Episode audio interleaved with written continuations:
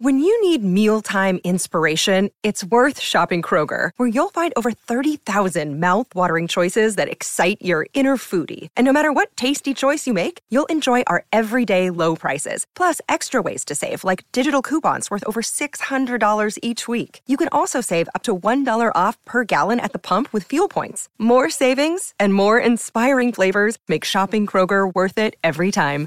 Kroger, fresh for everyone. Fuel restrictions apply. The Book Riot podcast is sponsored by Squarespace, the all in one platform that makes it fast and easy to create your own professional website, portfolio, and online store. For just $8 a month, you'll get easy to use drag and drop layouts, 24 7 live chat support, and beautiful responsive designs that will make your website look great on any device. For a free trial and 10% off, visit squarespace.com and enter offer code POETRY at checkout. A better web starts with your website. This is the Book Riot Podcast, a weekly news and talk show about what's new, cool, and worth talking about in the world of books and reading. This is episode 78. We're recording on Thursday, November 6th. I'm Rebecca Schinsky, and I'm here with Jeff O'Neal, and we're coming to you from bookriot.com. Good morning. Good morning. It's a rainy fall day. Yeah, it feels very rainy fall, transported out of a Counting Crows album.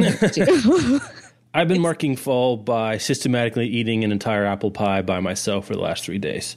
I refer to it as the dread apple pie because I can know I can't get rid of it and I have to eat it. And I'm enjoying it and hating it at the same we time. We are doing that in my house with the season's first batch of chili, which oh, which I made on Monday, and there is still some lingering. Hmm. So we are eating chili until we can chili no more. I think but that might be happening for us this weekend. Our first batch of Survivor's chili where you can just like eat it for a week. yeah, and uh, I think then it's going to be chicken roasting time. It's been like cold and then not cold and then cold and then not cold here in the south. So I've just decided I'm cooking like it's cold. I don't care. I understand. Yeah, I can I can get behind that. Uh, it's also the season of beginning holiday shopping. There you go. Nice segue. Uh, you know, Thank it- you. step. See, that's the thing It's- about a segue. it's You don't I- say it. I like to have my greatness acknowledged. I should sometimes. send you like a, a an IM while we're recording, just to sort of like I I, I see what you're doing and I like it. Yeah, so I've seen uh, Hallmark holiday movies are starting to air, and Target is advertising for Christmas, and that means that we are starting to think about the best books of the year and also holiday book shopping. So, if you are looking to buy a book for someone that you care about for the holidays, or if you just want recommendations for yourself, we would like to help you listeners. Uh, we had a lot of fun doing our holiday recommendations show last year. We're going to release this one the, the week of Thanksgiving, so you'll have something fun to listen to uh, while you're with family, celebrating, traveling, starting to think about holiday shopping. So, Email Dads in- yeah, email us podcast at bookriot.com. You can hit us up on Twitter, either to, you know, Book Riot or one of us individually. Uh, there will be a post on Book Riot this week. You can comment on that or you can comment on the podcast notes, which will be at bookriot.com slash podcast. Um, if you wish to not have your name mentioned, when we read your question and issue your recommendations because the person that you're buying for might also be listening to this or for any other reason uh, just make sure that you let us know so that we won't say who you are but And if you didn't listen last year, if you're you know a new listener within the last year, we do a whole show of this. It's not just a segment on one show. We're going to be Yeah, a whole show. We we uh, forego the news for that week and just talk book recommendations. And you could go listen to last year's. Oh, Still holds up, I think. Yeah, the, we do uh, specific recommendations for a bunch of people, and then we both did a few what you call Swiss Army Mm-hmm. recommendations, great books that you can buy for just about anyone. So we'll do that again. But that um, that first episode is called, I think, the nerdiest of book elves. That's right. and it's back in the like in the number twenties Yes, somewhere in, in the show. there. You can scroll through the, the category tag at uh, bookriot.com slash podcast or your podcaster. of I'm tempted to listen to it and have a little flashback of like, oh, where were we a year ago? Yeah, also maybe so we don't do too many dupes because I mean I. Mm-hmm. I have you know my go tos you know like Gilead's my seven iron that's when I'm in trouble that's what gets me out of a jam It, if I had my way, it would just be an hour of talking about like tiny, beautiful things and how everyone, you should read it. Yeah, maybe we'll do a section of the just the. I mean, those are kind of our Swiss Army recommendations. Anyway, if you'd like to give us a holiday gift, it's a Oh, very yes. simple thing, and that is go rate the show on iTunes. We asked last week, and I saw a few people did. We're at 192 ratings. We're trying to get to 200 200 by bust. 200 bust. I don't know what do we. uh, That's that's a false claim. We're not going to go bust if we hit January 1st with 199. Jeff, we have to make stakes. Create Yeah, create urgency. steaks. Actually, I could eat a steak right now. It sounds good. It's, a little, it's, it's early for that, my friend. That's never steak and eggs. Steak that's and a thing. eggs? That's a thing that people That's do. true. Somehow a steak becomes a breakfast food if you had sort of chicken reproductive eggs. And anything is an. I think anything could be a breakfast food with a fried egg on top. That's a really good point. Uh, like a martini. Um, uh, so anyway, if you like to do that, that would be a great gift to us. We'd appreciate that greatly. And you know, if you don't, that's okay too. But if you find yourself in iTunes, think of us fondly. Uh, I'm now I'm going to start singing Phantom of the Opera if I'm not careful. Uh, let's do our first sponsor before things really get out of hand. Moving along. It's Squarespace. If you've got a project that you would like to get out of hand with online, Squarespace is the fast and easy way to make a beautiful website, blog, internet portfolio, online store. It's for a free trial and 10% off. Go to squarespace.com and enter offer code POETRY. Talk about this stuff all the time. You know, sometimes I forget that not everyone does what we do or anything like it for a As a website. Yeah, a website. So a couple of things I haven't talked about that I just like. I'm just like, of course it has it because it's a thing on the web that people use. Analytics built in. You can see how many people have visited your site, how long they stay there, what pages they visited, how long they've stayed on those. That's not addictive at all. No, no, no. I've never stared at our real time analytics for a Book Riot for hours on end and lost time. Um, never happens. No, But that- we don't make a party of it. but if you've never had a website before, or one where you know you had analytics at all, you might not know that that kind of thing is available. So if you have a bunch of pictures up there, like you're selling something, and you see that a lot of people are searching for that, you're like, oh, maybe I should do more of that, or they're spending a lot of time looking at that, um, and maybe not so much time on other things. So it helps you decide what to spend Data, time baby. Yeah, a little bit, a little bit of data never hurt anybody, except for the people that it's hurt terribly. Um, 24 7 live chat customer support. So if you see something analytics they don't understand, you can ask them. Plans start at just $8 a month, include free domain name if you sign up for a year. So if you need steakandeggs.net, get that signed up. I will visit it every morning um, for sure. Responsive design means it looks great on any device that someone can use to browse the web from a phone to a tablet to a laptop to a desktop. New feature they have in Squarespace 7 is a little simulator where you can see what your site will look like on any of those devices, even if you don't own them. That So- is a great feature. I've been poking at that for my side hustle. Ah, you have a side hustle. We need to talk about that at some point, t- time offline. Um, and also, I should say, we asked and uh, Mandy answered. Uh, she has a site on Squarespace called fixedbroke.com, which I have to admit, I love the um, pun in the title. And uh, it, she writes about books, and it's a Squarespace site, and it looks great. It does look great. The images are huge and beautiful. Squarespace is great for featuring images. That way, I'm looking at a post about Gabrielle Garcia I, Marquez. am I, yeah. Um, it's a really pretty, and you can uh, you you really can customize easily. Mm-hmm. Um, I, w- I had dinner with a friend last night who's thinking about starting a small business on the side as well, and we were talking about like, well, you need business cards, but you got to have something to put on your Yeah, that's business right. cards, and this is a pretty low risk. You know, like I end up registering domain names when it's like one o'clock in the morning. and I've maybe had a few drinks Mm-hmm. and an idea sounds really great. Uh, so I register the domain name just in case, and then I set up a Squarespace for There it. There you go. Just in case I want to do something with that thing, I'll have it um, for eight bucks a month.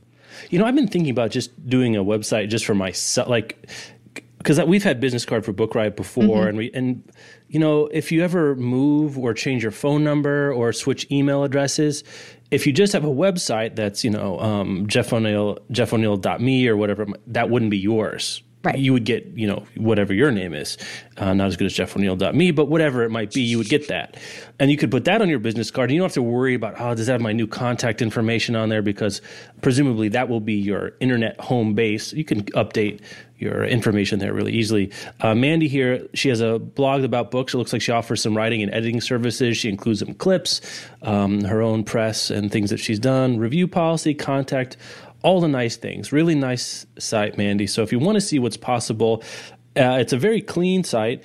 And I don't mean to um, besmirch Mandy's efforts here, but it, this is not the kind of thing that takes a lot of time to do. You can futz with it as much as you want, mm-hmm. but nice thing about Squarespace's templates is that they look great yeah, out of the box. Spend your time on your content and not worry yes. about your site design or your next domain registration that will end up to be a bad idea. That's a secret Tumblr that we should have is bad, bad idea domain names that we have registered. Yeah, I saw really you on one. the Twitter yesterday talking about how the secret to having good ideas is having bad ones, and I couldn't help but notice that that came after we spent a few hours on the phone together. Yes. I have a lot uh, of bad ideas. We have a lot of bad from ideas. From those, I try to pull a couple diamonds from the, yeah, the coal. That's I. If you like any of the things that we do at Book Riot, you should assume that a hundred really yes. bad ideas came before that good idea happened. oh, there's a lot of dirty laundry on the our mind floors. that is. I'm trying to decide if that's a mixed metaphor or well. No, you know, you let me help you out. That's awesome, is what that is. Well, that's unquestionably. All, just give me a moment to acknowledge your greatness. Yeah, that's fine. Um, if you'd like to do more than acknowledge it, you could take out a product placement for my aw- awesomeness in ebook if you wanted to. Oh, I can't believe this story. I I'm agog. This, and aghast. Uh, no, not aghast because it's like horrified. This is just like shock of um, there goes my Les Mis reference. Well, Jeff. I know we got to get through all the uh, early yeah, '90s this, Broadway hits. Here. Right, and speaking of early '90s, this feels like a story from the early 2000s. Yes. Like this is the Bad Idea Committee recycled. Um, so here's the deal. Uh, this was a story in the Times this week, and I don't even know where to start with this. So this is a company. The company's called Rosetta Books, and what they've basically done is they struck a deal with Sweet and Low to yeah. and so Rosetta Books is an independent publisher. Independent publisher that their pub uh, Rosetta Books is publishing a novel. Let's see, what's it called here? It's called Find Me, I'm Yours. Find Me, I'm Yours. And as part of the deal, Sweet and Low is paying them. Get this. Uh. 1.3 million American dollars so for many. product placement in the 350 six page story in subtle and not so subtle ways, the Times says. So here's one example. This is dialogue. I'm just going to read this. Oh, uh, hello. Uh, this is quote, uh, quotation. Hello, isn't it bad for you? The friend asks. Mags replies that she has researched the claims online and found studies showing that the product is safe. They fed lab rats like 2,500 packets of Sweet and Low a day, and still the FDA or the EPA or the whatevs agency oh, couldn't connect the dots from any kind of cancer in humans to my party in a packet. Can you believe this? I thought this uh, this should be on the Onion. Party in a packet is like um, the, that's the best worst copy I've ever read. Cumberland. This it's, is brought to you by Cumberland Packing, which is the parent company of Sweet and Low, based here in Brooklyn, uh, and th- that's it. So.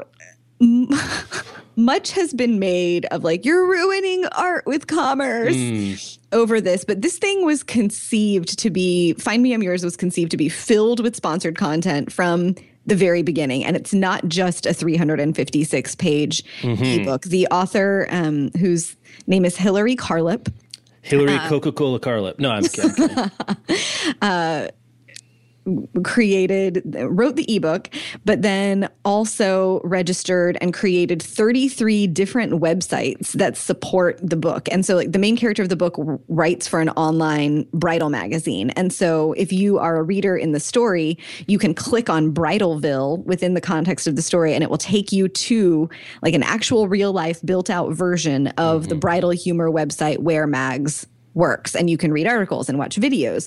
Or you can visit freak for the number four, mypet.com, which is a site where within the story, her ex boyfriend posts photos of their dog. Um, the ebook also features videos of an actor portraying a stranger that's part of some scavenger hunt. Mm. And all of those um, tertiary sites are uh, intended to host advertising and sponsored content as well. I did some math this yeah. Find Me I'm Yours has taken $400,000 to develop. Mm-hmm. The publisher Rosetta Books also created 15,000 cards that can be handed out to encourage people, like basically postcards that Yeah. advertise the ebook. Has a special code on it, so you can go enter the so- code and get this. Right. This is Which we like. We like Jeff. that. We like Yeah, that you one. Can, you can download a book. Yeah, I know. So 15,000 of those. If we assumed for a second that those 15,000 cards were the only promotion that was being paid for Mm-hmm. for this book, so maybe all 50, you know, like in the, you know, imaginary perfect world, all 15,000 people download this ebook. It gets 15,000 readers. For $1.3 million, Sweet and Low just paid $86 per person. The ebook itself is going to cost six ninety nine. Do you know how much Sweet and Low a person has to buy to make it worth the company's $86? I think if you ate eighty six dollars worth of sweet and low, maybe you would get cancer.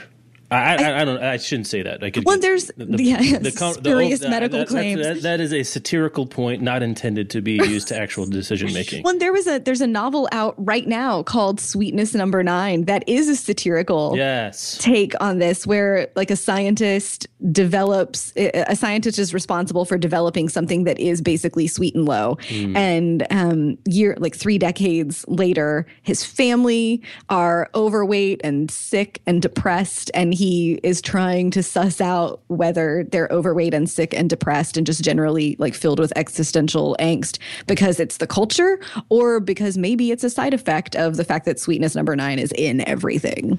Um, this just who.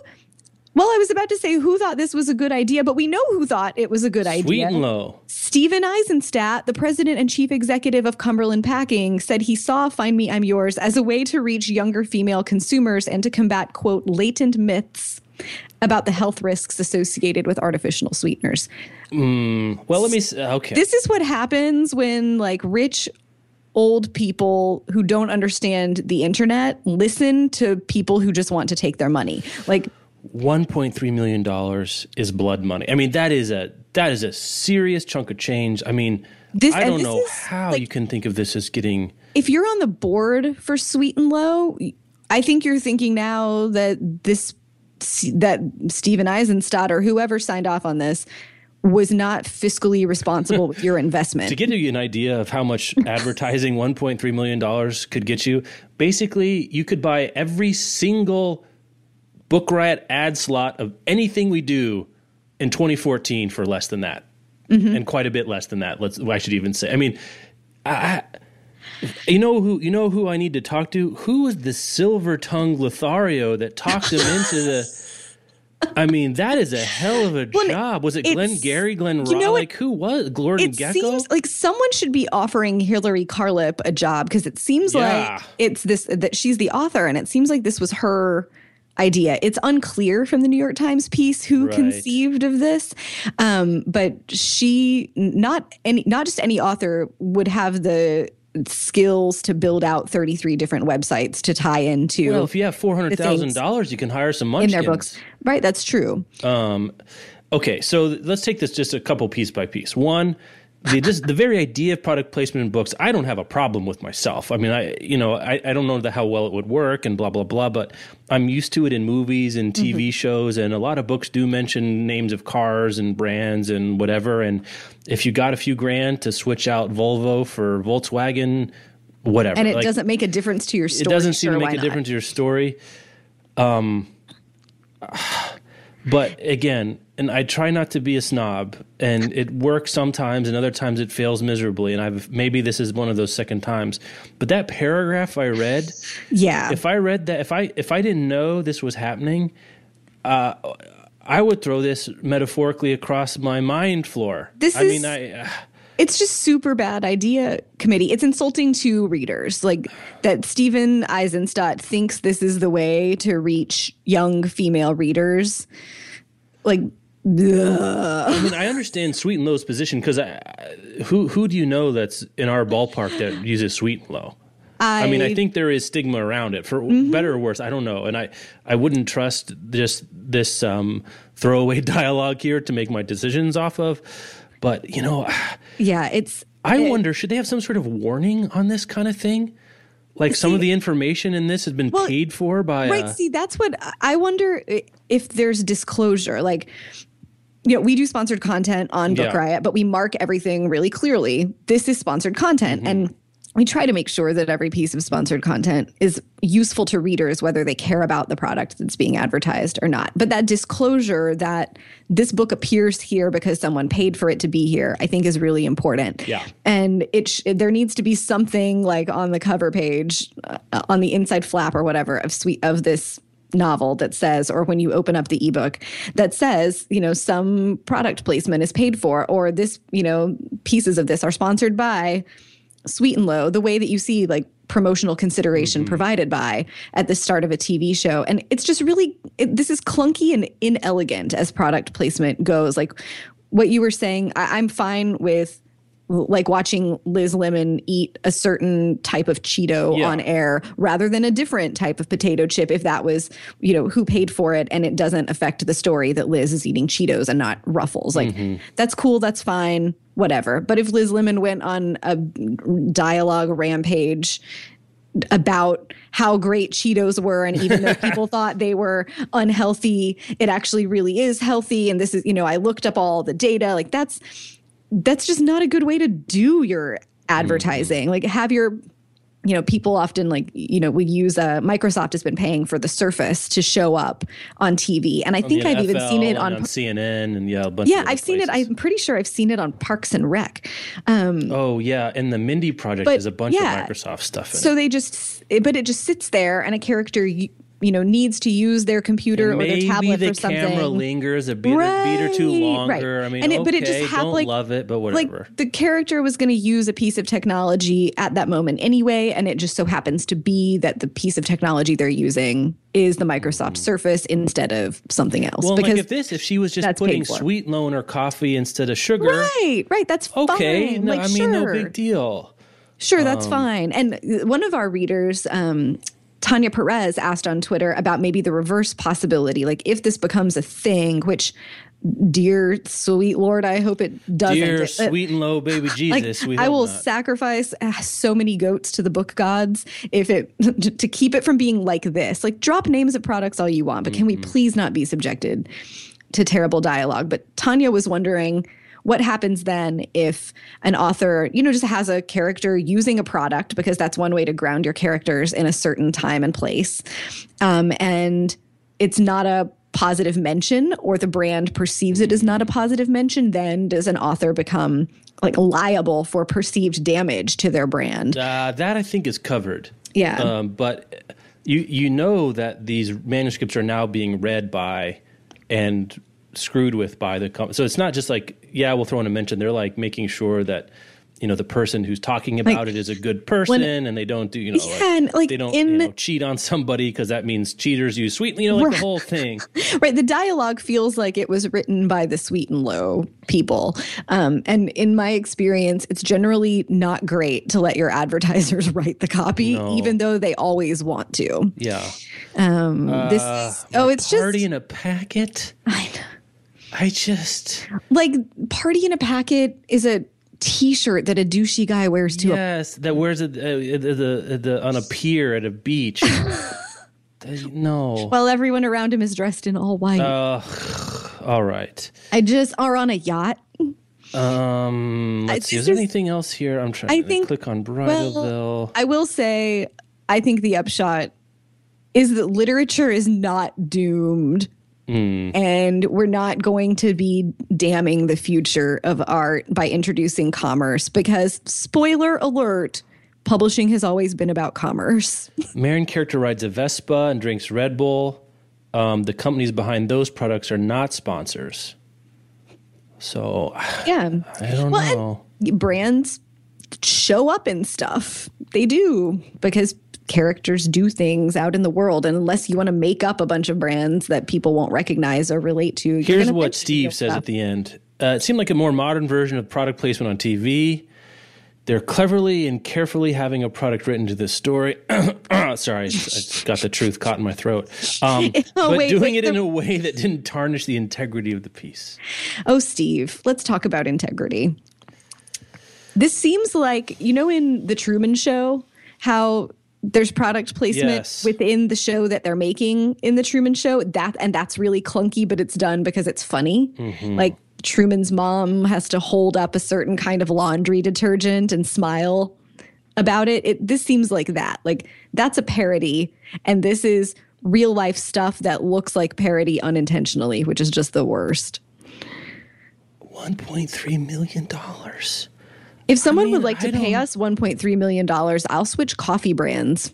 I'll change my name that. to Sweet and Low for a while. but man, it'll be. uh, You know what? That would be that would be more elegant. than this You're already in my contacts, this sweet and low. Mm. Uh, let's see. Here we go. Let's get away from that. Um, but uh, kind of related to this, um, Rita Weaver on Twitter um, showed us, sent us, or mentioned us in a tweet where she said she got a bookmark into one of her paperbacks from that she bought from Barnes and Noble. It's called a Sync Up offer, where you can get a four ninety nine ebook with a print purchase of that book.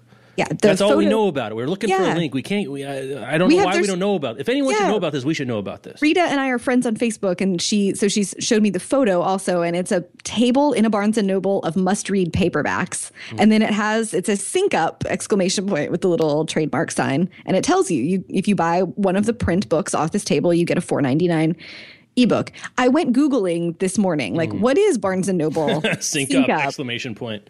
Barnes and Noble doesn't say anything about it anywhere on the internet. Oh, No one else does anything about it. The best, like, I tried all the variations. I'm a pretty good Googler. And the closest that I came is that there is a book called Sync Up that you can buy a Nook edition of. no, that's not that's not what we're looking for. so I'm going to trot down to Barnes and Noble this morning Mm. when we're done with our quality time here together and find out what I can find out. But So if you've if you've done this, if you're out yeah, there let us know. And tried this, let us know how easy, clunky, otherwise um, e the the process was.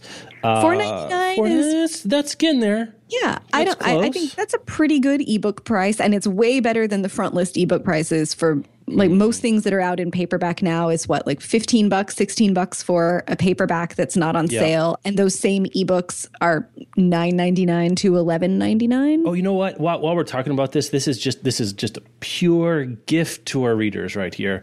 Um, we have deals.bookriot.com, and I scour the web for the best ebook deals of the day right now. And I don't know how long this will be, but there's two that you should check out for sure if you haven't already. Station Eleven by Emily Mandel is five ninety nine. Yes, ninety yes, yes, yes. Five so good.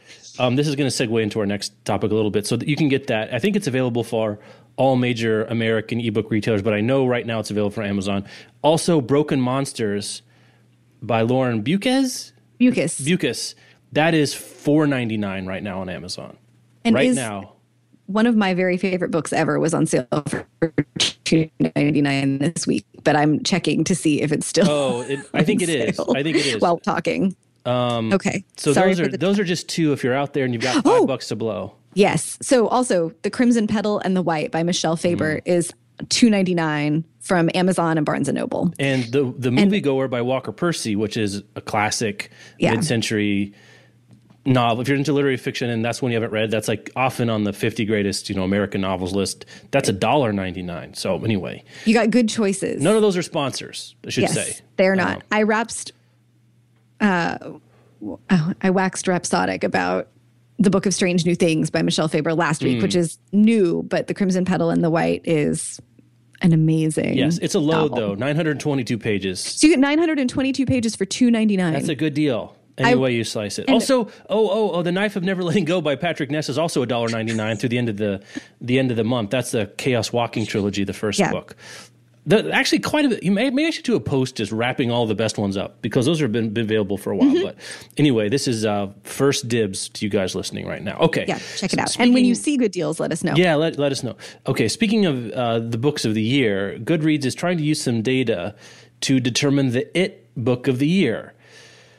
Okay. I got into not an argument, but talking with some people on Twitter the other day about what it means to be the it book because it, it's demonstrably not sort of quote unquote the best book of the year, right? That's that's not what it's about. it's not like a it's about buzz. buzz. Right. People are talking Who- about yeah. it. Blah blah People blah. are talking. Um, so at Goodreads, they've got a bunch of data so they, here's the limitations they're using to look at their data. To account for the fact that internet statistically too high in the first couple of months after publication, we only looked at books published between January and August.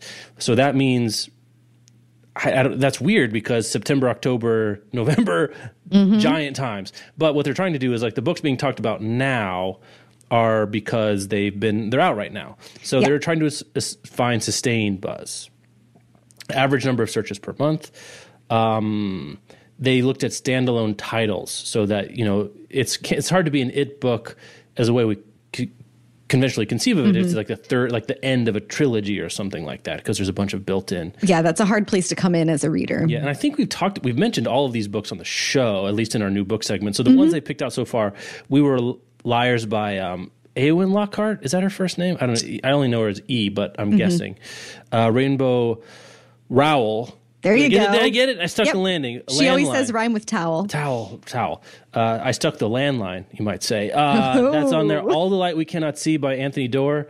And this is actually, did we talk about Liane Morty's, Moriarty, excuse me, Big Little Lies? I don't think we've mentioned that on the show. I have not, but I just was asking um, on our internal network with contributors about great books that they were into for the next um, mm for something. Now I don't remember what it was. Oh, books that are coming out in November. stoked about. And one of them mentioned that she really, really loved Big Little Lies. So it has at least one vote from Team Book Riot. And then Sue Monk Kidd's The Invention of Wings, which came way back out in January. Yeah. And then there are these other contenders that are recent publications after that August window closed. Yes. And that's The Bone Clocks, Station 11, the Paying Guests by Sarah Waters and I'll Give You the Sun by Jandy Nelson, which I've not heard of. Uh, not, I think I've seen the cover just because it's, it's striking. It's, yeah, it is uh, a striking cover. I thought we might do our own little what we think. And so they've got data and they're talking about, mm. you know, hmm. uh, maybe just using what we've seen online. And um, we also see a lot of back chatter among and, the Book Riot contributors. I got to go with Station 11. You know, I think right now, for sure. Yeah. And and there's a ton of buzz about Station 11. These things are so hard at the end of the year because yeah. like like they acknowledge in this Goodreads post that books that have been out longer basically have a greater chance of being the it book because they've had a longer amount of mm-hmm. time to generate searches and for people to pay attention to them on Goodreads. And more recent novels don't have that. But the flip is that when people sit down to make their best books of the year list, right. the later, the books that come out later in the year are more recently read and so front of mind and so often best books of the year lists get like front loaded with things that came out in september well that's October. what that does oscars do the November. same thing right yeah, like and, the end of the, like you want your you want your movie to come out at like at 11:59 p.m. december 31st essentially right, right and publishers do that on purpose mm-hmm. um, I think, like for nonfiction, I think Liar, Temptress, Soldier, Spy by mm. Karen Abbott um, has been getting a ton of buzz, especially for a big work of narrative nonfiction. Where is Jeff Vandermeer? How is the Southern? Yeah, I, that, I think that must be not as widely read as it is in our little bubble. Mm, and it's also oh, and it's also a series. Series, so maybe uh, that yeah. knocked it out. But the whole thing, I mean, also maybe the whole series is getting attenuated because they all three came out mm. this year. Um, I, you know, a couple others that weren't mentioned here. I'd say The Martian by Andy yeah. Weir is one that's mm-hmm. that came out in January from Crown. Also was like self published before, so there could be a lot of that they didn't have like that big drop. Yeah. Sort of like the bone clocks, right? That was a big deal. Right. It came out all at once. I think big Broken book. Monsters has yeah. there's been a lot of buzz. Oh, Euphoria by Lily King. A um, little bit more of a sleeper hit, but she just won the first Kirkus Fiction Award and got like fifty thousand dollars. Yeah, that's good. Uh, you know, the paying guests they have on there. You know, one that's not on here, but when it was out, new a bunch of us were reading it and loved it was Boy Snow Bird. Yes. Uh, by Helen Oyeyemi, which I think mm-hmm. came out in February. Yeah, I think that one suffers from it came out so long ago yeah. that people aren't thinking and it wasn't it. a summer book. It's not right. a big book. It's a day. Is it was it? Oh, what about um, novel? um?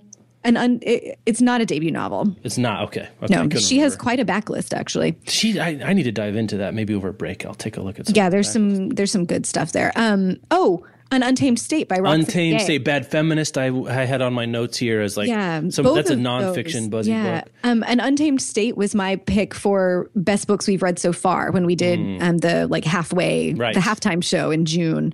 Um, and I'll, and I was not the only one. Who, oh, The Vacationers by Emma Straub that had a lot of ah. buzz. Summer books tend to sort of when the when the colder temperatures roll in, yeah, this big summer books that you know, I mean, the Vacationers is obviously like that's a summer book. Mm-hmm. Um, tend to get um, put into storage for the summer. I I think that I think we kind of covered the.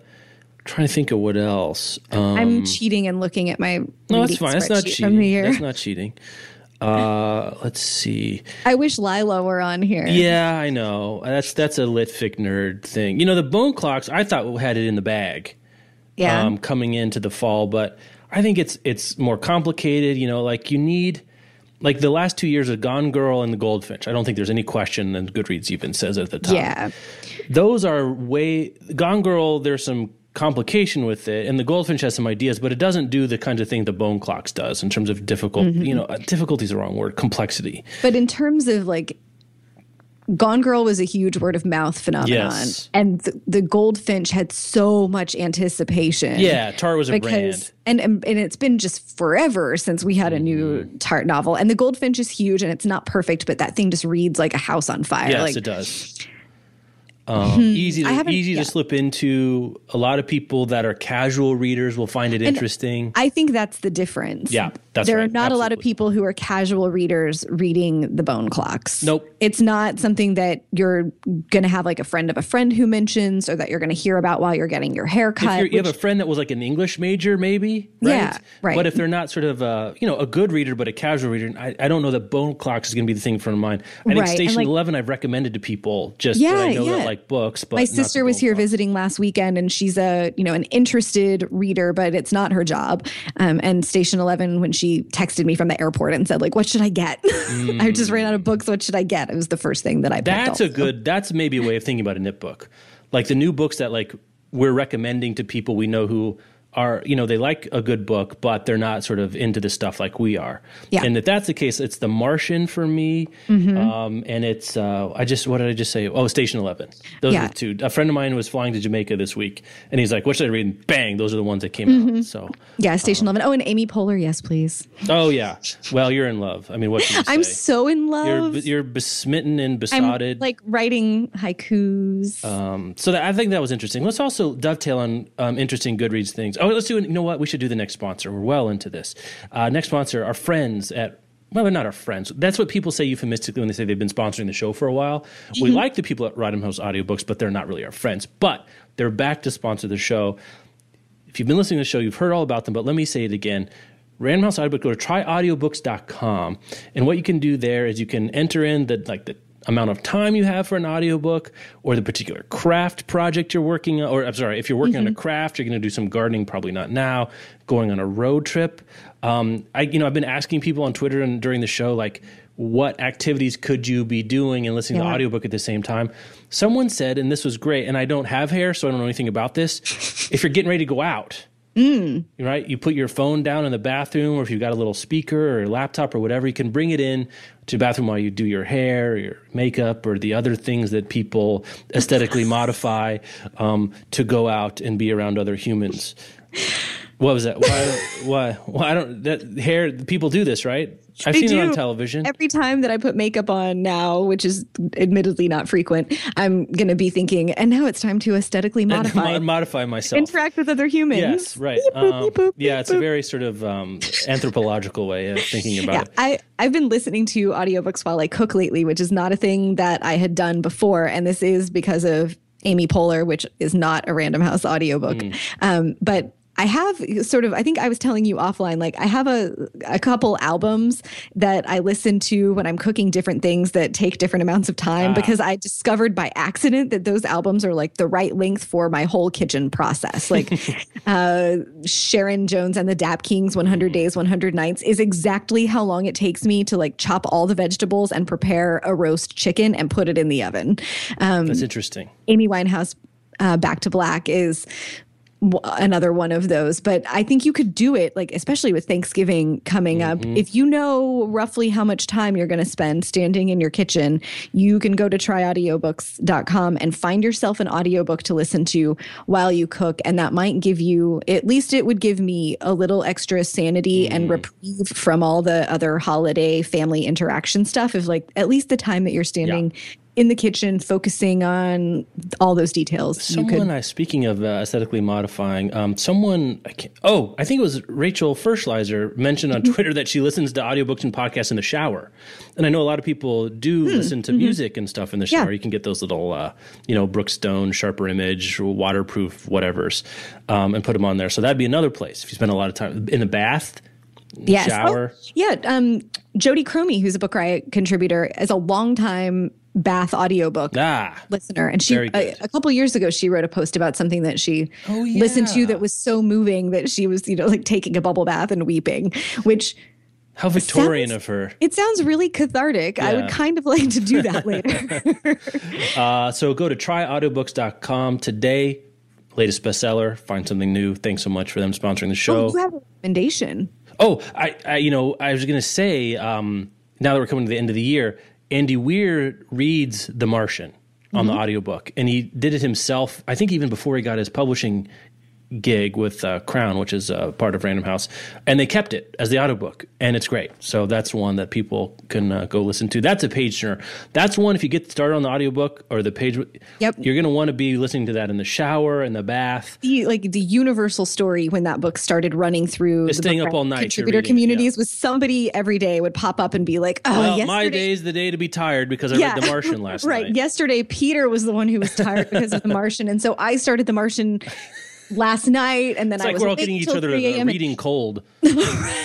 But things do like that's yeah. it's things do get contagious within our little community and that that happened with the Martian right down to our um our coworker Clint who works on the operations side mm-hmm. of things and doesn't get as much reading time. But when Clint tells me that he has stayed up way past his bedtime reading, I know like we're now we're on to something. Yeah. Um, let's go back to the uh, the Goodreads part of the map. Um, they're also their voting is open for best books of 2014. Say what you will about the best books creep. Um, mm-hmm. This is this this one at least. There's a lot of voting and there's rounds and you know it takes oh, a little yeah. bit of time. I'm like I don't begrudge this. You can start your voting in November, but uh, I think Christmas creep is a real thing. Yes. And there were a couple publications. Yeah, Publishers issued, Weekly gets the black coal in their stocking for. I think and, they were the first ones out. And Library Journal did their best books of the year last week as mm. well, when it was still October. Yeah, no, that's not just, okay. This is not acceptable. Already, there have been nine hundred twenty-seven thousand two hundred sixty-three votes cast, and I'm sure if I refresh my browser, a couple more Good will be on there.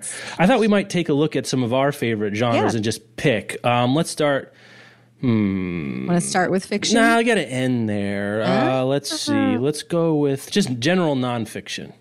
Okay. What would you pick out of these? Let oh, I'm, they're logging me in. There Great. we go. Thanks. Um, there's a bunch. There's, I guess, there's about uh, 15 picks. But I don't think I've. Oh, Bad Feminist is on there. Yeah, Bad Feminist is the only one of these 15 you know swapna was talking about Atul Gawande I, am just read. i'm just taking a stab yeah. at the name being, being mortal. mortal.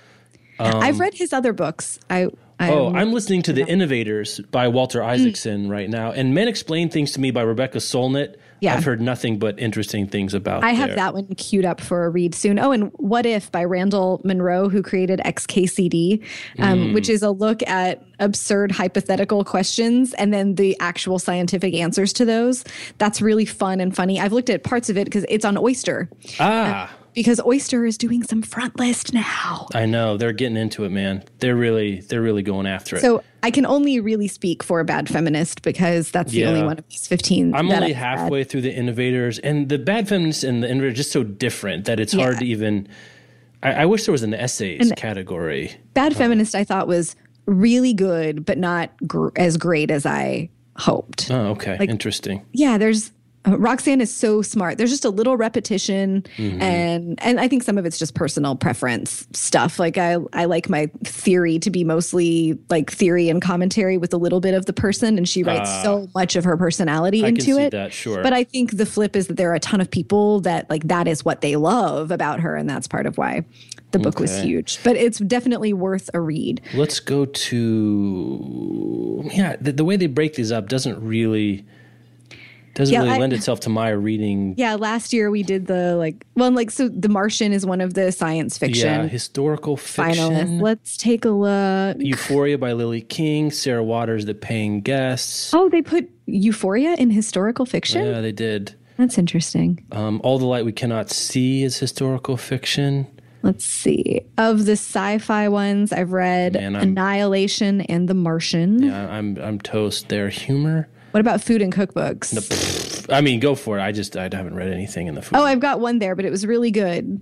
humor. Delancey by Molly Wizenberg. humor they've got it's kind of a murderer's row you've got Poehler's book um, you've got people i want to punch in the throat by jen mann you've got chelsea Mm-hmm. handler's book you've got bj novak's one more thing which came out in january you've got Which lena is- dunham's not that kind of girl is that humor BJ, it's short stories. One more thing is short stories. right but they're kind of funny right Yeah. well the serpent of venice by christopher moore is also a novel but it's a comic novel um, it's tough it's tough Yeah, The it is tough. okay let's go to the oh, Never. Have I Ever by Katie Heaney. That was Let's great. Where are we going? fiction We're going to fiction. the fiction. big boy best picture in my i mean because they put they put Rowell I guess that landline's adult. Oh so They've wow got this is great This is Lila, the book of unknown Americans Tiger Redeployment Man. by Phil Klay, which I really, really Oh, that this year. You got Station 11 you've got Atwood Sleepwalker's Guide to Dancing by Mira Jacob. That's a debut novel. God in Untamed State, Tiger Man by Nick Harkaway, Mm, this is a great list. Margaret Atwood's Stone you know and they did a good job. There's some nice um, diversity here. And I wish that short stories had their own yeah category. I agree couldn't agree more um, let's see. That's a that is a thing I You know. Tiger Man, that's a book that I'm surprised more people aren't talking about. I feel like. Tiger Man will explode in paperback. Like, I just think it will. Okay, well, now why do you say that? It's uh, Harkaway's name is not that big yet, Mm-hmm. despite the fact that I really wish that it were. Tiger Man is a breakout in terms of his style and craft. I think like I loved his first two books, but Tiger Man felt like something that was a whole other level up. But it's also a really big book. Like it Mm-hmm. looks kind of it's like 500 ish pages, maybe more, and so it, it looks intimidating to pick up in hardcover. I if I had to bet money, I would bet that the paperback comes out with a more commercial, less stylized Uh, Kind cover. of this kind of a pulpy yeah. cover. Yeah. Hmm. And that they'll tap to instead of Harkaway's hardcore base that wanted to read Tiger Man, they're gonna I think they'll use that to try to tap out too. I wonder what's going to win this because this is voting, right? Yeah. So, I mean, um who I mean, he got. It's hard to discount the Murakami hordes if you're thinking true. of voting. Um, station well, so the more recent publications probably have an edge Mm-hmm. Station. Eleven would be because interesting, top of mind. I, Rainbow Rowell is hard to go up against in Mm, yes, any category. and people love that book. Yeah, and we yeah, that's it. a great book. I really liked it. Yeah. Um. Yeah, that's a mm. probably a pretty good pick. I think uh, David Mitchell could maybe take it. Roxane Gay could maybe take it. Yeah, That I mean. Goodreads tends to go towards commercial fiction just because there's so many people. Like that's Right. So, I mean, I think you'd be smart to pick. If you get to um, cast Rowell. one vote on this page, what's the Well, I see. I haven't. Re- I mean, I haven't read as many of these as I have in many years. I mean, God, Lila's so good. I was just thinking this morning that pretty soon we're going to do the behind the scenes everybody makes their picks for the best book of the year and that you Oh. are going to have to like arm wrestle over who gets Marilynne Robinson. Yeah, that's. yeah, that's going to be ugly. um, I, I mean, I have a hard time going against Lila. I think, I think a, a strong case for um, uh, what's her name? Come on, Jeff. I, I guess I'll scroll up and look at it. Uh, Cristina Henriquez, the Book of Unknown Americans. I really like that book. Yeah. Um, I don't. It's it's it's, it's again. It comes down to personal Oh, preference. and you know, Jojo Moyes is on here for one plus one. Oh yeah, that's not my bag, but lots, lots of people, of people like that book, man. And one of, I think one of her books won a Goodreads thing last year, Hmm. or at least it was nominated. Those covers, her covers all kind of are in have the these same, like fluid scripty stuff, right. stuff. It's like the same style, but a different Was it color. one more thing? It's red with white letters. right? Yeah, Ah, there, she had two out last year, and I remember seeing them on a bunch of the end of year lists. Oh, Hmm. and the storied life of AJ Fikry, that was great. Like, there's Yeah, that got a lot of like it popped when it came out. A lot of people talking about it, but it hasn't had legs uh, too That's much. true. and uh, that doesn't mean anything here, just in terms of talking about. it. yeah, be interesting. It'll be Um, interesting. interesting. It'll be very interesting to see. Um, I mean, I like that there is so. I mean, they do Goodreads, picture books, young adult fantasy, middle grade, so they really break it down. Um, like that a little bit. Uh, so you could, there's a lot of good books all the way around. You know, the romance one is interesting because they put the Gabaldon in there. Yeah. Um, and up against, you know, I'm screenshotting that and sending it to my mom so I can be like, look, it really is romance. yeah, eat it, mom. Um, let's, I'm just gonna take a look at young adult because that's people are interested in that too. That, I guess the We Were Liars has broken out to some degree. Let me take Yeah, a lot of these other ones, again, as sort of a sort of a passive, um, uh, payer of attention to to young adult. I don't know that there's been a big breakout YA book. Yeah, and it's interesting that they break out young adult fiction from young adult fantasy because so mu- there's so much overlap. We were those young adult fantasies are big breakout books. Um, Not oh, really. oh, Laurie Halse Anderson, The Impossible Knife of Memory. Like, sh- she's a she's a big deal. Lauren Oliver. Interesting. Oh, I'll give you The Sun, which is one of those um, it books or potential Ah. it books from the previous story. That's YA. I guess Hollow City, the Miss Peregrine's Peculiar Children number two from Ransom Riggs. That's a big. I mean, that sold a million Oh, copies. Cress by Marissa Meyer. That series that that, that that's right. in that's about like remade futuristic fairy tales. Um, Delaney Taylor, Gods and Monsters. That series is huge. Mm-hmm. debut authors. This is interesting. I mean, I would I'd click on comics and graphic novels, but it's Saga Till You Die over there. Everything I Never Told You by Celeste Ng is on the debut. That's interesting. That's a buzzy book. Um, That is that is a buzzy too. book. Um, the Pearl That Broke Its Shell by Nadia Hashimi. That's on the main fiction list as well. So there is some duping Okay. um, going on. oh, that's interesting. I wonder if you can dupe only because uh, for the debut. Maybe, maybe so. That would make sense. Yeah. Interesting. Uh, let's see. The memoir and autobiography is an interesting category. Um, did you read um, Smoke Gets in Your Eyes? I did. I really loved it. Yeah. That's but but I have that um smoke gets in your eyes is by a, a pretty young woman who is a um an undertaker and Uh-huh. That she's like I think late 20s early 30s and so it's about like being a woman in this profession but also like what attracted her to being an undertaker. And she has this like sort of brash unapologetic voice about even the really gross things about it but also really thoughtful um, things about the importance of that job and the people that you interact with who are at a very delicate, you know, emotionally vulnerable moment in their lives because they've lost someone. And so, what the real significance of it is, and how thinking about death and dying and families and being around death and dying every day has shaped her. Um, her name's Caitlin Doughty, and I thought it was fantastic. But I, that's a kryptonite of mine is books about the funeral industry. But it's it's great. She's funny and smart. Um, the apparently I'm the kind of person that can speak copiously about the best business books of 2014. Now that's what I've turned into.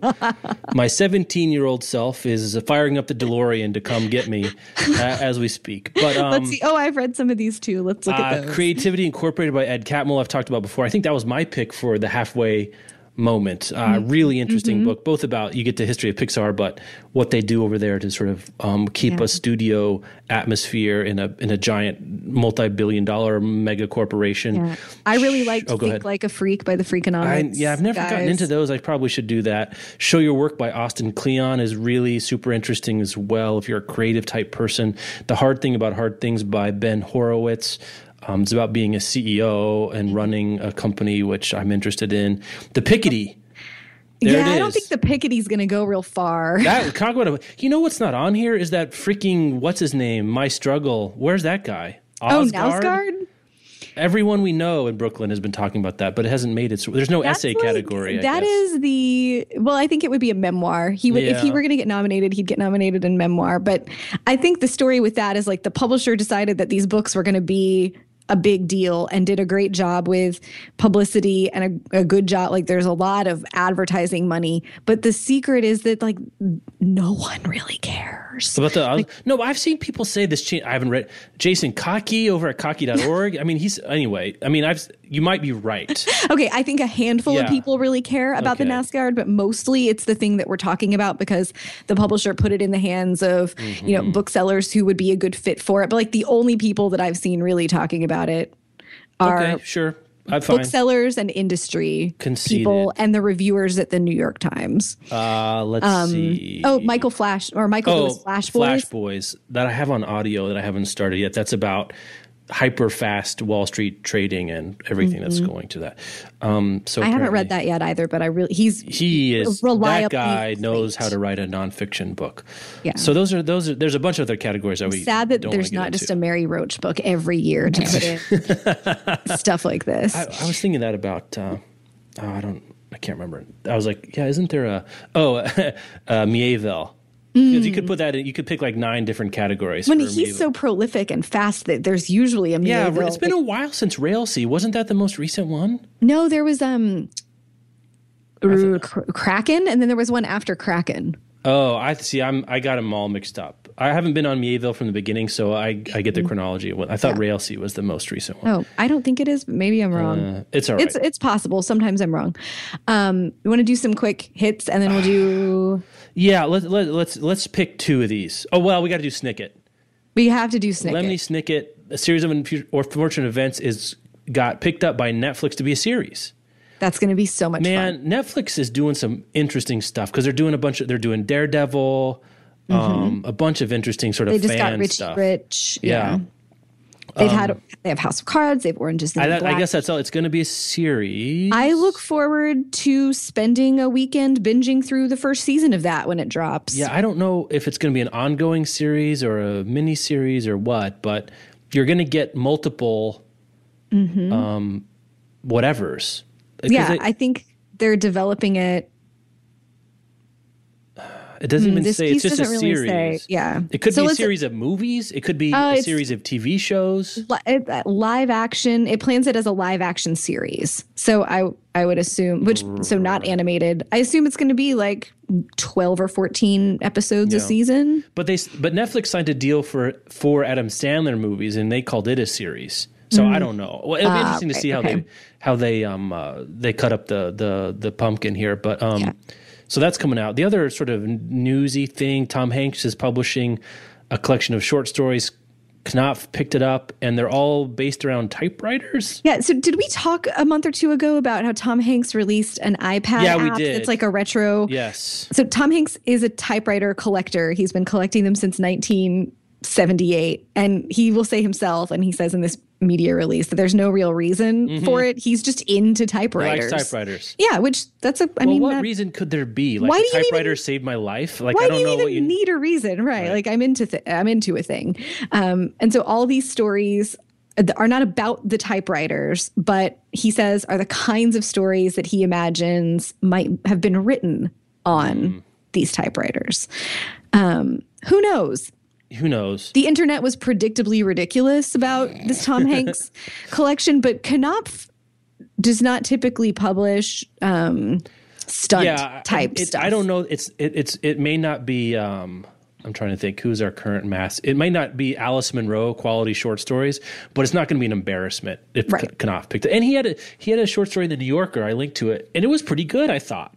Well, I, and like, how is why is it supposed to be surprising Um, No, that this not. person who's had incredible creative jerks. success? He also wrote Yeah. the screenplay to that thing you do, which is an underrated movie that Michelle and I actually watch all the time and really like and quote to each other at length and ad nauseum.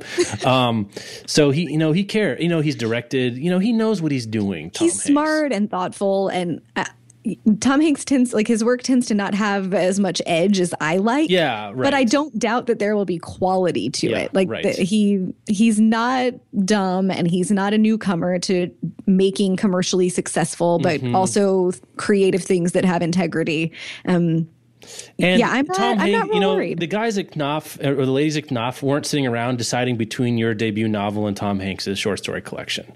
And that's not how it worked. Right. They're not like, oh, you know what? There's this really interesting debut memoir here, but we've only got one more slot, and let, let's give it to uh, Forrest Gump. That- That's not how this happens. So just ease up. Yeah, yeah. I think when celebrities get fiction published, you can, if you know a little bit about the imprints, you can start to guess Yes. about whether this is going to be any good um, or whether they're publishing it just because that has a famous person's Or, name. or at least it's correl. You can correlate. You right. You not- can, right. You can guess. You can guess. Um, and so my guess here is typically you're pretty safe with Knopf. And I think Knopf Doubleday is who published BJ Novak's collection. Yes. One more thing. Yes, because Paul Bogaards was the publicist. Yeah, and that was it was great and funny and smart, exactly the way that if you Man, watch his his The Office, kids book is expect it to blowing be. up. Have you noticed that? Yeah, that's what is the picture? Uh, it's the book with book no, with no pictures. pictures, yeah. that's it's really funny. It I was um, number one New York Times bestseller, I think, across all categories a couple weeks I- ago. And there have been some great funny videos about it. Um, I picked that up when I was in, in the Fountain bookstore in downtown Richmond and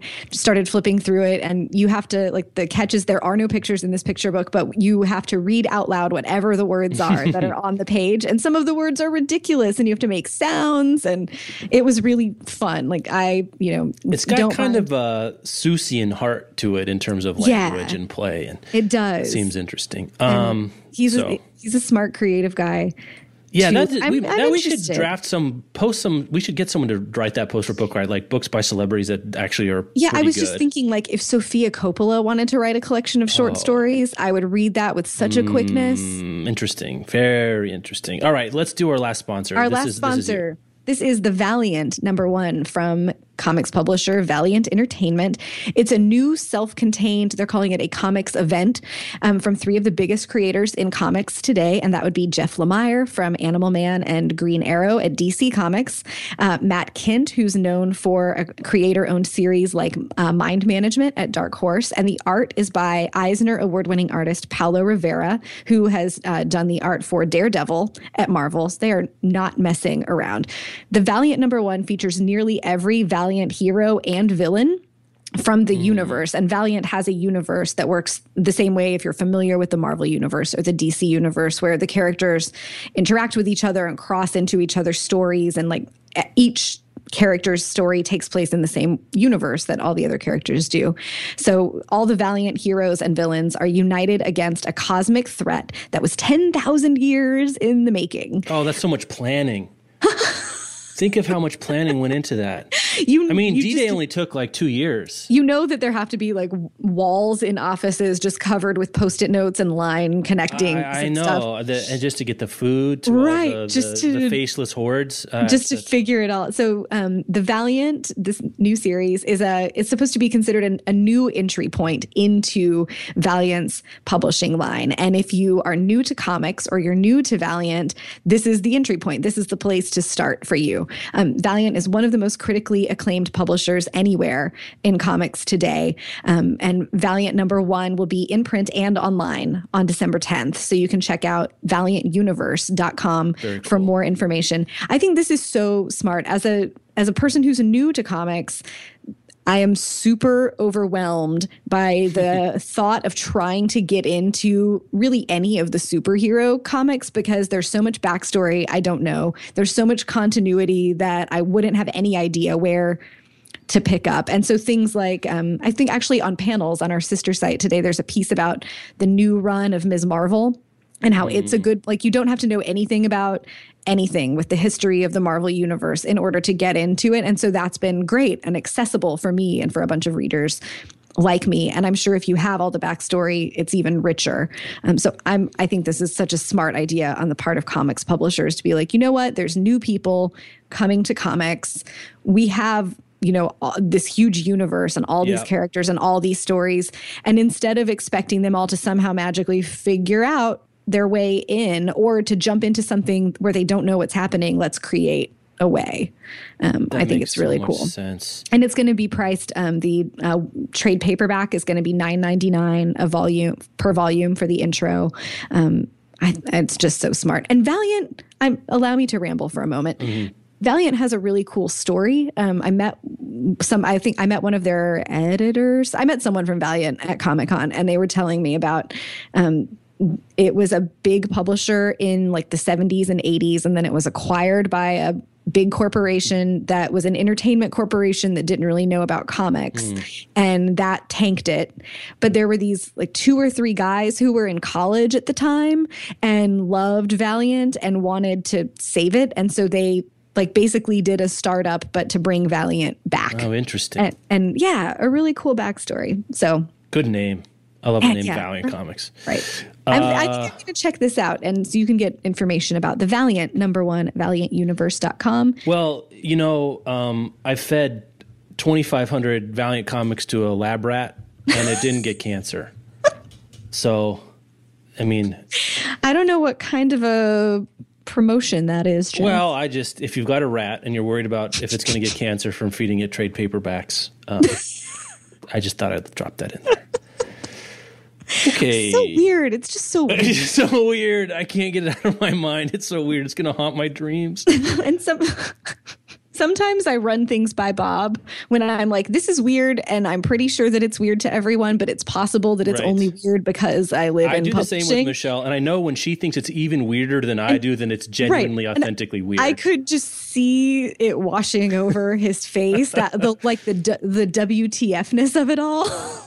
I guess my response would be if I read that in a book, I, and I'd be like, "This is so clearly product placement that I would never eat sweet and low again."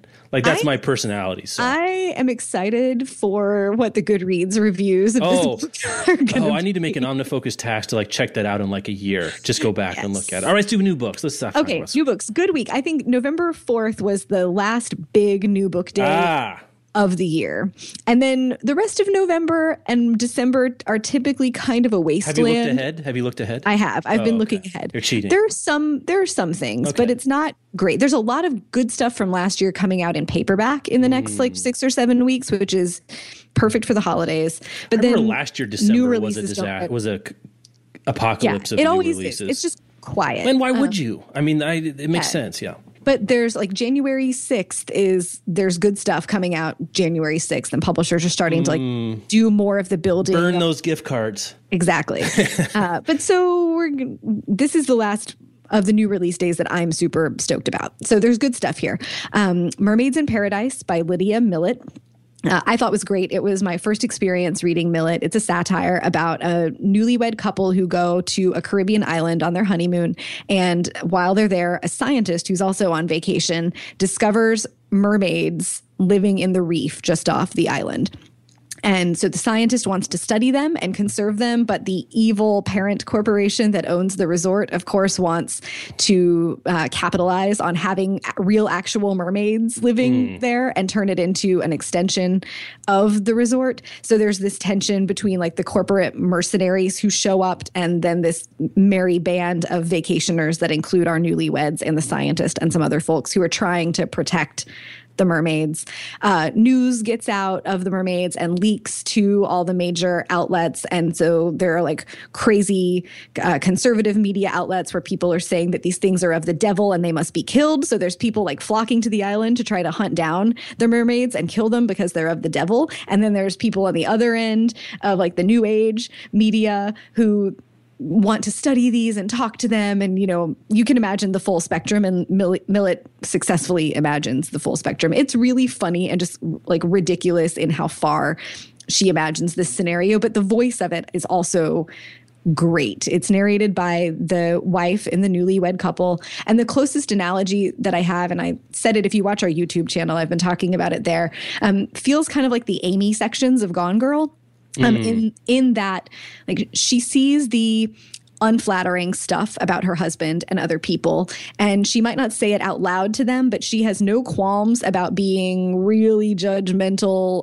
in her own head and to the reader. So she's not likable at all but i loved how unlikable she was and how much this narrator does not give a crap if you like her. She just is, like kind of revels in saying the thing that's true about someone rather than protecting their feelings or she you know how you like the generous readings jeff Yes. this character does Doesn't not love the generous readings. she does not offer generous interpretations of other people. Um, I thought she was super fun to read, though, and it sent me right to Millet's backlist. I bought a bunch of her backlist immediately. Um, that's Mermaids in Paradise. Um, a Map of Betrayal by Ha Jin is about a woman whose father, uh, she lives in America. Her father was one of the, like, or was the biggest uh, Chinese spy. It's it's fiction, but her father was this like big important spy in the 70s, and now that um, he has died, she gets his diaries and gets to uncover stuff about his history and his life that she never knew. And we move back and forth between uh, present as she's doing that and mm-hmm. traveling mm. around trying to really learn about her father and the past, like the 50s, and what his experience as being a spy were like. It's not James Bond spy stuff, it's like domestic life of a spy stuff. Hmm. Um, it's really quiet. I really liked it for the different look at that kind of story. Um, I think it's worth investigating if that sounds interesting. Cool texts from Jane Eyre. Ah, I can. You want me to take? Yeah, you should talk about uh, that. I, Mallory Ortberg's book, Text from Jane Eyre. She is the co-founder and uh, head funny lady over at the toast.net, which is a really funny site if you like humor, writing, especially about literature, and uh, especially if you're into like feminism and stuff. They're really good about all those things. I yeah, enjoy it. It's a daily read. Feminism, feminism, and stuff. And stuff. yeah. Uh, Mallory, she was the guest number five on the reading li- on Reading Lives, recorded a couple weeks ago, and was great and had some good anecdotes there. But this is her book that came out based on a piece she started. She said over at oh, I can't remember now if it was the hairpin or the Awl, but anyway, uh, an online site um, that imagines conversations via text between literary characters. So, so, you get like Jane Eyre texting with Mr. Rochester. Yes, things of that nature. They're really funny.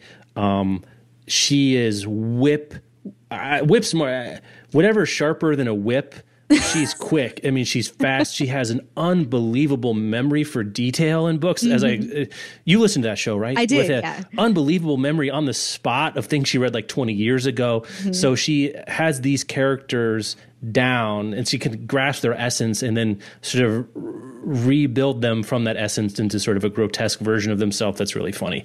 Um, as she said during the show, like some of these literary characters we think about are actually terrible people um, and do terrible things and act horribly selfishly and all this stuff. So anyway, um, that book is out. If you're an English major who likes to laugh, this book is is for you. It would make a great gift. Yeah. Oh yeah. I think if you like if you had an English teacher or professor that you really loved. Yeah, or your or your mom or dad or sibling uh-huh. is a, is likes to read and they, they like that's a good chuckle. That's going to go on our Swiss Army Oh, you know that's an excellent excellent point. So that's that's a great. It's a good book for book lovers. Yes. Uh, must be willing to have a thing you love made fun of. Oh yeah yeah yeah. Put your sacred cows away. Yeah. Put them out to pasture. Uh, so paperback. Actually, this first paperback is one that you should talk about too. Silence Once Begun oh, by Jesse Ball. Oh, I wasn't ready. Uh, sound Jesse Ball. Uh, one of my favorite under the radar readers, Jesse Ball. I got um, in on him with. Doesn't matter. Uh, it doesn't doesn't matter. Uh, I really liked. I can't even think of the name. The curfew. Now. The curfew. Yes. Sounds like. This came out this year. I guess it came out mm-hmm. in January. A new yeah, paperback now. So uh, this he he kind of does. It reminds me a little bit of like mid-century European literature, and that it takes it, there's it takes a premise, and it's sort of unreal, kind of fairy tale like, but set in the real world, but yet not magical realism. It's kind of the opposite, where you have a real you have a real world sort of setting sent within these fantastical premises rather than magical realism. So you have a real world with a fantastical element. Anyway, the inverse. Um, I'm getting lost here, but anyway, over the course of several months, several people vanish from their home in this in this Japanese town, and there's a uh, what, playing card found on each door, and they're called I can't remember. So the name of the town disappearances. The authorities are baffled. It's sort of a mystery mm-hmm. at the same time. Um, and this one particular person confesses, but he can't speak. And then there's a bunch of interviews going on. Like it's it, it's playing with the idea of an investigation and also with a sort of magical disappearance thing. I thought it was inter- super interesting. This is just my kind of book because it doesn't revol- resolve itself. It's not even clear what it's about, really. Um, so this, I love the book. It's it, it's short. You could read it in one sitting.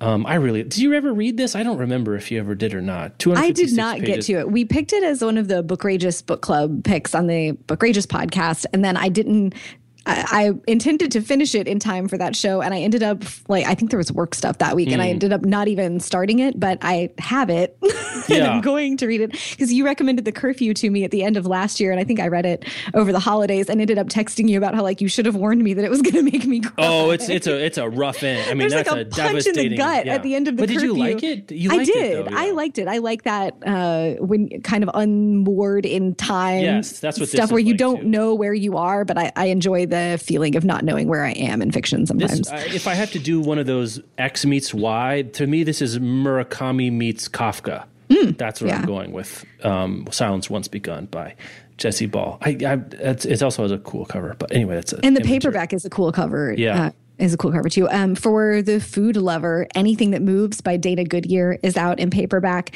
Um, she, I think, was the New Yorker has written about um, food for the New Yorker for many years. If it's not the New Yorker, it's some other equally important, awesome magazine. Um, but this is her investigation into the world of like extreme foodies in all the different manifestations of extreme foodieism, like how far people go to say that they ate the weirdest thing. Um, it is fascinating and disgusting and fascinating and she's she does the mary roach thing where she doesn't just report on the story she becomes part of the story so she you know goes to the food truck in la that serves the like actual bird egg with the chick inside it and No, come yeah on. mm, yeah jeff this is not your book No, I'm muting you. Go ahead.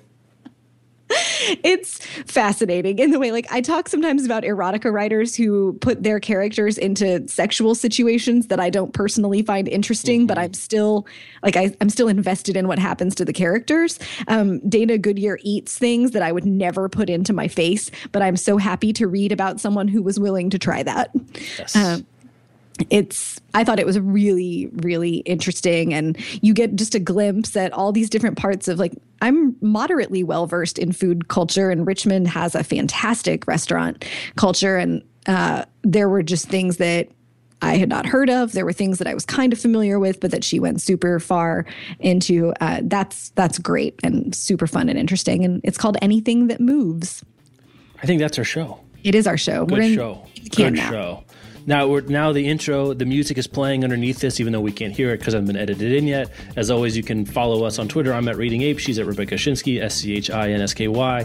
Find show notes at bookriot.com slash podcast.